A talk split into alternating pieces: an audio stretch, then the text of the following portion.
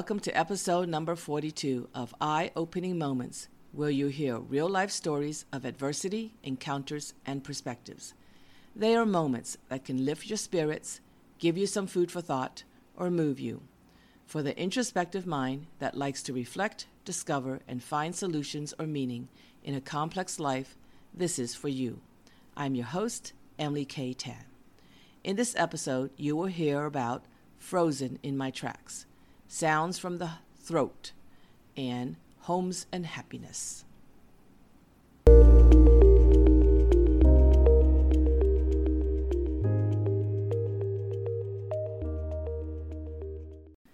A moment of adversity called Frozen in My Tracks. There were $30 in my purse. I thought it was a lot of money for some reason. For the 14 year old me, it was, since I was not yet working, but somehow accumulated that much from the kindness of others. Delighted to have that much, I folded the three $10 bills in my maroon colored clutch purse and zipped them up in the inner pocket of my purse. Mom said she would be taking my older sister and me out to lunch, and perhaps we'd go shopping. Excited that I had money to spend, my purse, which was full of money, was ready to go. The three of us went to a restaurant away from our suburban neighborhood. Mom said it was a place with the tastiest steak sandwiches in the city. We went, and indeed, we each enjoyed a juicy steak sandwich, fries, and a Coke. After filling our tummies in satisfaction, we began walking back to the car. As I was walking with my maroon clutch purse, suddenly a child dashed over and grabbed my purse from behind me and ran away at lightning speed. I watched him run away so fast. The little kid looked like a marathon runner. He was so fast. I was shocked, with my heart pounding in fear. In the next moment, Mom yelled in a reprimanding way, Why don't you go chase after him? I quickly realized I was frozen in my tracks. I couldn't move. It was as if my shoes were glued to the cement beneath me. Go! screamed Mom. Still frozen, I could not move. Then Mom and my sister started walking, and seconds later, I seemed to snap out of it as I followed them towards the car.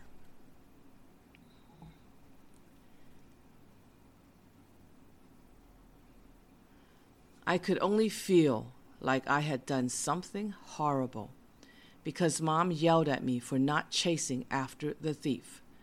No one seemed to care that I lost the $30 that took me so long to save, as no one mentioned anything about it. No one seemed to realize that I was frozen, in shock to move. I felt even worse when mom yelling, with mom yelling at me in public while there were a couple of spectators on the sidewalk passing by.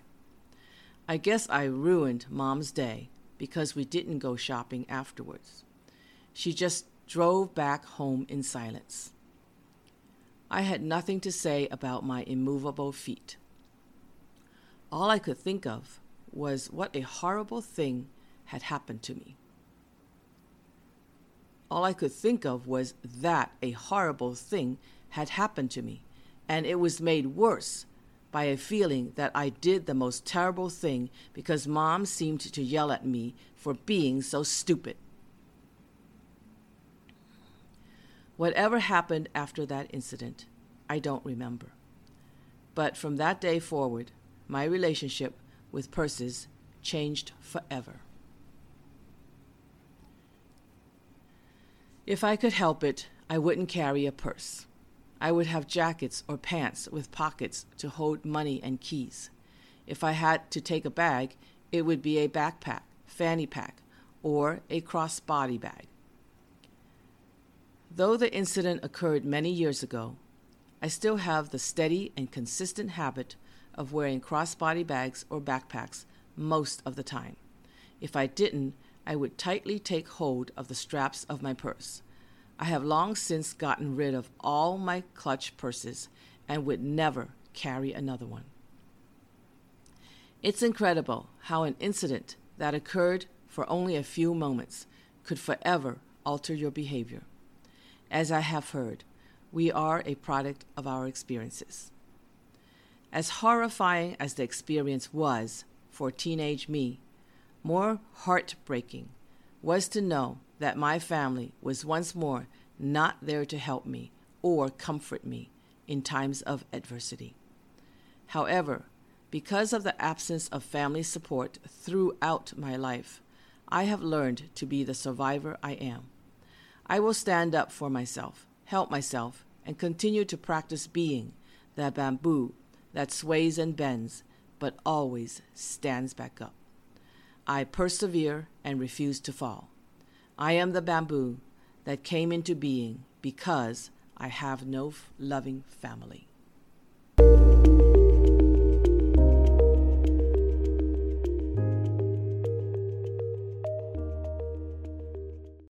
A moment of an encounter called Sounds from the Throat. Directed to sit down, I sat down on a chair covered with royal looking upholstery of maroon and gold colored designs with tassels hanging down from the bottom edges. Arranged were only about twenty chairs, and each chair sat a quiet person. My tour guide told me I was about to hear something that most people in the world did not get to hear. As everyone waited in silence, I wondered what I would hear that would be so unique that only a few people heard. With only a small group as an audience in this remote area, I felt warm and cozy in the dim light sitting among them. From my guide's comments and the environment that surrounded me, I felt like I was about to witness something that most people did not get to experience. I was honored and thankful for the chance bestowed upon me. Soon I saw musicians quietly walk in and sit down in the front with their instruments. They didn't say a word or smile. Their faces looked like they were up to serious business. I wondered what kind of music I would hear. Surely it would be new to me as I was in a foreign country. I was somewhere in the mountains. I was in a land where there were more animals than humans. During my tour, I did see more animals than people.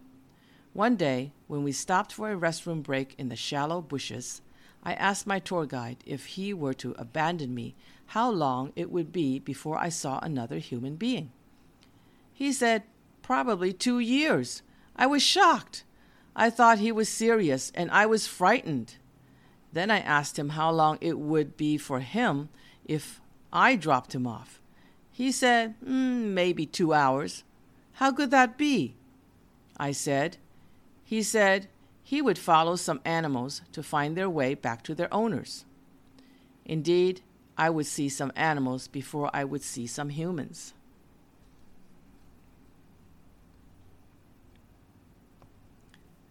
I digress.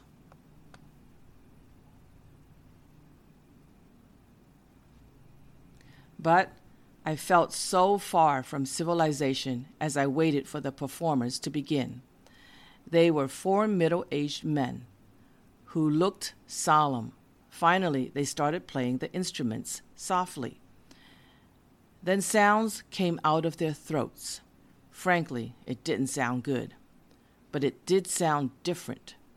I experienced something unique and appreciated the grandeur. My ears heard a group of renowned Mongolian throat singers for the first time. I sat tall, as if four wise men were seated before me and allowing me to listen in on their private party. I was curious to know if their throats hurt from throat singing. I wanted to inquire if they had any sheet music to learn or practice from, and how did they signal each other to take turns singing. I couldn't say I enjoyed listening to the singing, but I did notice that my mind was full of questions about this throat singing I never knew existed. I wouldn't say I liked hearing the singing, but I would report that I enjoyed having this rare experience an encounter with four men of nobility. Though it was not music to my ears, the encounters left an imprint in my memory because it was incredibly uncommon. As I search for value or meaning in this life of mine, I tickle with joy to discover that each unique encounter or experience adds something special to a life that I thought was not so special. And each extraordinary happenstance makes for a fascinating life filled with value and wonder.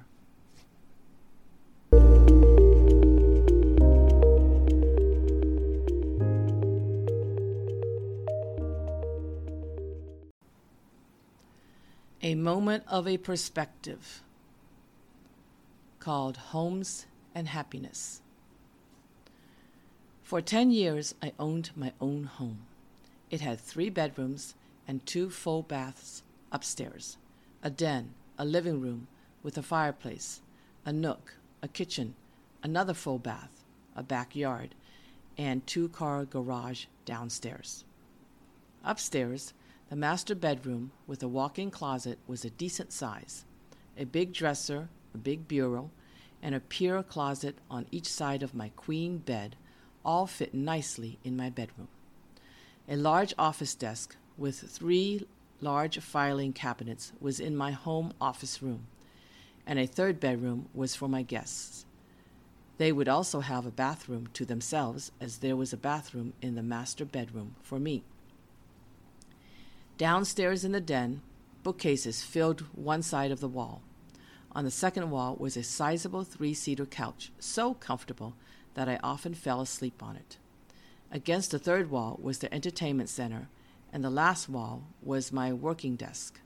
I spent most of my time in this room. I could nap there, read books, watch TV, work on projects, or use my computer on the desk. My garage, I was proud to show off. The previous owner was very handy. He had built a sturdy sto- storage shelf across the top above my cars. He had a handyman's table at one corner, a cabinet at another corner, a washer and a dryer in the middle of the back wall, and shoe racks right next to the door entering the house. I could store so many things in this garage, do my laundry there, and take off my shoes before entering the house. This house had good storage space, and the neighborhood was tranquil. When I bought the house.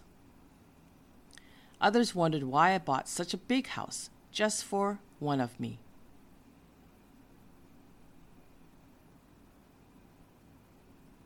But I had plans in mind. The plan was that it would be my very own house, and no one could kick me out. No one could say I didn't belong in it. When I would get remarried, he would have to move in. That way, I could not be kicked out. If something went wrong, he would have to move out, and I would still have my very own home. Why did I have such thoughts? It probably stemmed from when I was five years old. Mom sent me to live with my grandparents in another state because my young mom had difficulty raising three kids, and Grandma wanted to help. The five year old me decided that mom sent me away because I wasn't wanted or loved. So I felt kicked out of the home. Living with my grandparents, my uncles would very often remind me that I didn't belong. Uncle Holden said, You don't belong here. You are only here because your parents don't want you. Uncle Ray said, You are not part of this family. You shouldn't put so many things here. They were teenagers, and I was a child. I wondered if it ever occurred to them how hurtful their words were to me. Probably not. When I graduated from college and got my first apartment, I said to myself, At last, I have a home of my own. No one can say I don't belong in it. No one can kick me out. It felt like my very first home. It was such a warm feeling. It was a small two bedroom apartment. I had a roommate for a year and then decided I enjoyed the place for myself and could afford it, so why not? The linoleum flooring was yellow and tan. The kitchen counter was a yellow tan butcher block color, and the cabinets were dark brown. I'd say it was an ugly kitchen. It was no fancy apartment, but it was cozy. The sunny yellow painted walls added to the warm feeling it, it emitted. My Goodwill store furniture was formica yellow and white. I thought it matched so well with my sunny yellow walls. My fabric three seater couch was full of yellow flowers. It might sound like too much yellow, but it wasn't. It was a warm and cozy apartment. It was also conveniently located in the heart of San Francisco in the North Beach district, near Fisherman's Wharf, Crookedest Street, and Chinatown. You could easily get a good workout walking up and down the hills or sidewalks nearby. You could also walk to Chinatown for some good old Chinese food or walk to Fisherman's Wharf for some good old sourdough bread and seafood to have some Italian pastries or spaghetti very nearby. I thought I'd live in it for a few years until I married someone, but I ended up living in it until I married someone else nine years later. I was sad to leave my apartment. My husband could not understand why I was sad because I would move into a house he owned, a place that looked much nicer than my apartment.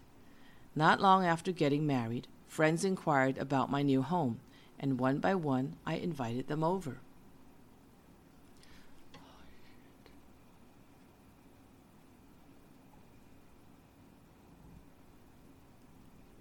One time, I invited my friend Bessie to come over after work, and she only visited for a short while. But when my husband discovered that I had invited a friend over without first telling him, he was infuriated. He said, Why didn't you ask me for permission before you did that? This house is mine. You need to ask for permission. He continued to scream at me. Fortunately, his father was coming by to visit and asked what the matter was. Your son, I said, says that this is his house, and I didn't ask permission for a friend to visit. Now my nightmare came back to me. Here I was, a newlywed. My husband had bought the house before we were married, and I did not belong in it because I didn't purchase it. So to him, I was a guest of it. I felt like running home to my apartment, the apartment that belonged to me, that I rented before I got married. But it was no longer mine. I had no other home to go to. I didn't belong in a home again. Five years later, we moved into a new home. I wised up this time. We bought the house in both our names. It was a beautiful house. In fact, I chose it, and he agreed to it. There were five bedrooms and three bathrooms a kitchen, a nook, a living room, a family room, a dining room, a three car garage, a backyard, and a front lawn. My favorite place was the bathroom and closet in the master bedroom. The closet was a walk in closet the size of a small bedroom. It could fit all my clothes, coats, and shoes in it, and I had a lot. Next to the closet was the bathroom that was the size of a medium sized bedroom. It had a bathtub and a separate shower with a bench to sit down if you wish. It had a two sink counter with a long drawer in between to serve as the makeup area. The bathroom was so big that sometimes I'd play music in there and dance around. Best of all, I had the bathroom and closet all to myself. Hubby had his bathroom upstairs too. He had his own home office where he'd put his clothes in there. I had my home office room too. The last bedroom upstairs was supposed to be for a future baby or two. Downstairs, the kitchen had more than enough cabinets to store all the kitchen dishes and appliances. One cabinet was always full of snacks because skinny hubby ate many stacks and never got fat. Unbelievable. Though we had a three car garage, hubby had two cars parked outside, which we usually used, and one inside. The one inside was his baby. It was just a regular Toyota Camry, but he just seemed to love it more than the other cars. Anyway, his tools for fixing cars and other things filled the spaces in the garage. My bathroom was my favorite place, and the garage was his kingdom. As big and beautiful as this house was, the day came when we got a divorce. He assumed and led me to believe that the house was his because he made more money than me to buy me out. The house, material things, were more important to him. My freedom from him was more important to me. So we each got what we wanted most. Still, fortunately, I could buy a house of my own. As mentioned earlier, having a home of my own was very important because it meant that no one could kick me out or say I didn't belong in it. I thought I would stay in it forever, but fate wouldn't have it. I had quit my stable job, went into business, and failed miserably. I sold my house on a short sale and had to empty its contents that accumulated many years of things. Since I had decided to move out of the country, I needed to get rid of many things. The process of getting rid of things was heart wrenching. I had accumulated so many things over the years. I didn't throw out anything unless it was broken, torn, stained, or irreparable. Knowing how difficult it would be for me, I asked a friend to help me decide which clothes to donate and which to keep. I asked another friend to help me decide what to do with my other things. It was painful. It was sad because it felt like throwing money away in the garbage can. I had worked hard. I had worked for years to be able to buy all the possessions I had. It was also like throwing away my accomplishments. It seemed like it took so long to rid things because it was so unenjoyable. Then there were the pictures, the memorabilia. What was I supposed to do with them? I did not need them abroad, but they were meaningful treasures.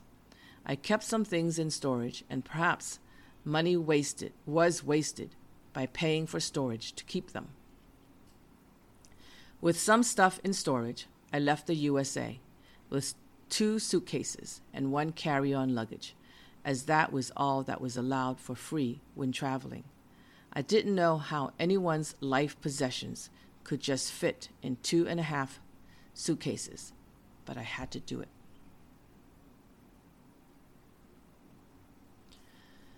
Upon arriving in another country, I quickly began work and was engrossed in hectic work and social life.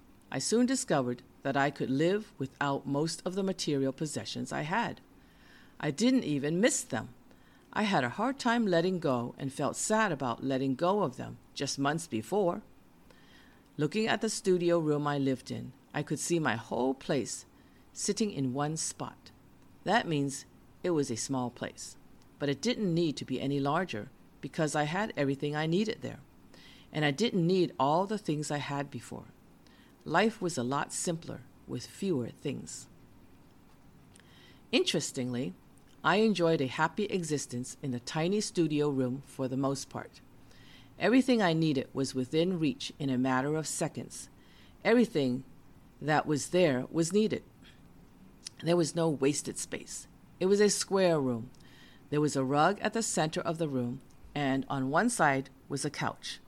In front of my sofa and rug was my big desktop that served to be like a TV. To the upper left corner of all this was my bed. To the bottom left of all this was my closet. There's even space to prance around, so it wasn't cramped or anything. I so loved this design and even miss it now. What I loved most was the wall next to the bed.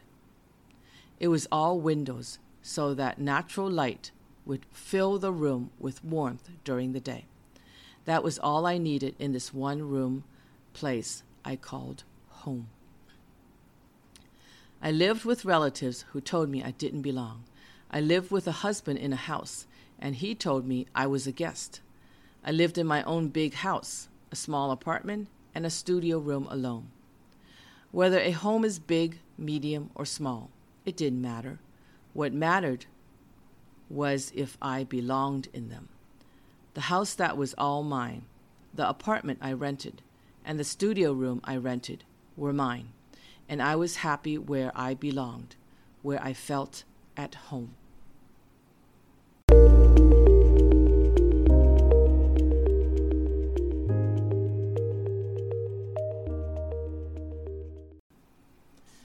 Though a small kid snatched my purse from me, it created a safety habit for me to carry crossbody bags or backpacks. Though mom's unsupportive reaction traumatized me, it helped me to become the bamboo that may sway and fall, but always get back up when faced with adversity. Though I didn't enjoy listening to throat singing, I was in awe of having a unique experience. Though I have lived in small, medium, and large size homes, the best homes were the ones where I felt like I belonged. Next week, you will hear three new real life stories called Never Go to Sri Lanka, Using a Child as a Broom, and Unclutter the Cluttered. If you enjoyed this episode of Eye Opening Moments, please share it with others. Subscribe or click like on YouTube Support the show by clicking on the link in the description or go to inspiremereads.com and leave a message. Thank you for listening.